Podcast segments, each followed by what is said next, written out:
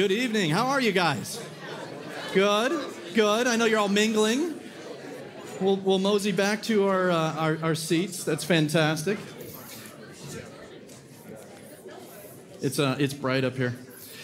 Hey, for those of you who don't know me, again, my name is Jason McMaster, and yeah, I had the privilege of uh, actually having Sarah Sawinski in my eighth grade Bible class way back in the day, and uh, Brian Williams and I went to Costa Rica, and we've got some awesome pictures of us together.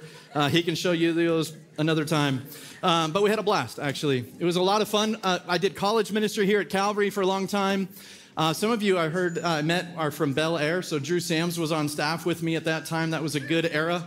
Um, but our college group was in a much different room. This is this is actually really cool. Um, and, and the worship band, you guys are awesome. So thank you. Uh, Sarah, you guys were talking about how you were in Israel. I remember about 20 some years ago, I got to go to Israel. And what I loved about uh, being there was it put the Bible from black and white into color. And then every time I read scripture and I went to those places, now when I read it, I can actually visualize where that was and like where Elijah calls down fire uh, with the false gods and all that stuff, or where Jesus turns the water into wine, his first miracle. Dude was a partier. It was good stuff. Um, it was great. But uh, I remember, I don't know if you've ever been somewhere uh, out of state or in another country and you went to go to some, like a store or a restaurant, and you went in kind of wondering if it was going to be a little bit different and kind of expecting the same thing. But one night I was in Jerusalem and Jenny and uh, John Dunguster and I, uh, some of you know John, were uh, at this really fancy hotel, and we were like in our young 20s at the time, and they had these little fancy foods, and it was really gross looking. They had cow tongue, and I was like, nah, I'm out. Um, and so we went for a walk in Jerusalem, and it was really cool. Jerusalem has a feel like New York City, but it's hard to uh, describe if you haven't been there. It just kind of like grabs you, and you feel like you're somewhere obviously very important um, but I, I, I, don't know, it has a feel to it. Um, so we were walking through this old town, and, and I just casually said, Hey, let's go to Mc, McDonald's. There's a Mickey D's right there. And so we went in. It was that or cow tongue. And uh, I was like, Nah, I don't want to taste anything that can taste me. So we went into Mickey D's. And uh, I walked in, and it was kind of cool. Like everything was in Hebrew, and you kind of checked it out. And uh, I remember it had like instead of a Big Mac, it was like a McDavid, and I was like, that's pretty cool. And, uh, and then I was looking at the, like, the kids' meal came with grape juice. And I was like, oh, ooh, grape juice. It says 7% alcohol. And I was like, that would not fly in the US. That's really interesting. And I got like a, I got the Happy Meal because it came with a little Snoopy with a yarmulke. It was really cool. I still have it. Um, it was a lot of fun. So we did that, and I thought, okay, that was really cool. But, you know, I don't know if you've ever been somewhere and you went, that's like not at all like what it's supposed to be. I went to China with a guy named Jim Lee. Uh, from Oaks, and we went for a couple weeks, and we were up uh, near the North Korean border in a town called Yanji. And I hadn't eaten much on this trip. The food and I weren't doing so well.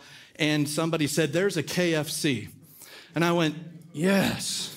Now, I don't really eat at KFC normally, uh, but it, you know, it has those 11 herbs and spices. And I was thinking, man, I want to pull that chicken and eat those little spicy mashed potatoes. So we go into KFC, and it had like a weird smell. I mean, it had like the, the colonel and everything, and it had the menu, but it smelled weird. And I was already worried. And then they like bought chicken and brought it on the bus, and it looked like I don't know if you like Willy Wonka took an everlasting gobstopper and put chicken nugget together, and then you went here. And it was like this hard, nasty, crunchy thing that I'm not even sure was chicken. And I, I, don't know, it was just gross, is all I remember. And, and, I know my sample size is one of KFC in China, so for me, all of like KFCs in China are terrible, but that's kind of what we do. So I don't know what experiences you have in life, but we tend to go like you have an expectation of what it should be like. Sometimes, like if I go to Mickey D's in Israel, I'm like, that's so cool. And then there's other times where I go to KFC in China, I'm like, that's nasty. Um, it's supposed to be the way that I like it, you know? We do this. I remember when I was 10, like a bigger thing was Coke came out with new Coke. And it was all over the TV. And they had done taste tests across the country, and we were all gonna like it. And new Coke was available. And all I remember was this became like national headlines for weeks. And people started taking the new Coke and protesting the new Coke. And they would pour it literally into the sewer drain. And there were like protests on the street about new Coke. I mean, we're talking stupid, but people were really animated over this. The call center got 5,000 calls a day in the first month, arguing and complaining that they wanted the real Coke. We don't want any of this new Coke stuff. Like, seriously? And that's how it went. And then the next month it went to 8,000 calls, and literally their stock plummeted, and this became national news. And I was thinking, this is the silliest thing I've ever heard. I actually thought it was good, but you couldn't say that back then. And then 79 days later, they came out with Coke Classic. And all they did is took the recipe out of the vault and said, here, we'll just go with the old stuff again. And the, and the stock skyrocketed, and it was great. It's, it's weird how we do this all the time. And these are stupid examples of McDonald's and KFC and Coke, but we do this with each other. We do this with people groups. And there are like massive consequences to the way that we do this. I mean, are we ever allowed to change anything? Are we ever allowed to be like new in a space and be accepted? Are we allowed to actually meet other things and be in other spaces that might be different than us and it be okay that they do it different than us and it not be our way. It's interesting. So, our family moved to Atlanta four years ago. And Jordan is here, so I promised I would say good things about Georgia because um, it was an experience. Georgia's beautiful, it really is. We moved there four years ago. Uh, I was the head of school, well, associate head of school of, Land, of Oaks, and became the head of school at Landmark Christian in Fairburn, Georgia. And a lot of you have no context for what I'm about to share because Fairburn, Georgia is just some name of a town in Georgia. And I knew very little about Georgia heading to Georgia. I knew there was like Coca Cola. Yes. Chick fil A. Yes. You know, like the Olympics were there in 96. The Hawks were in Georgia. Yes. And, and I knew very little else about Georgia other than it was a state on the other side. And then I also knew that it might have been in the South and but it was 2018, so I was thinking, yeah, you know, it's 2018. What's it really going to be like? I mean, come on, it can't be that bad. It was pretty. Had seasons, um, seasons of uh, cold weather.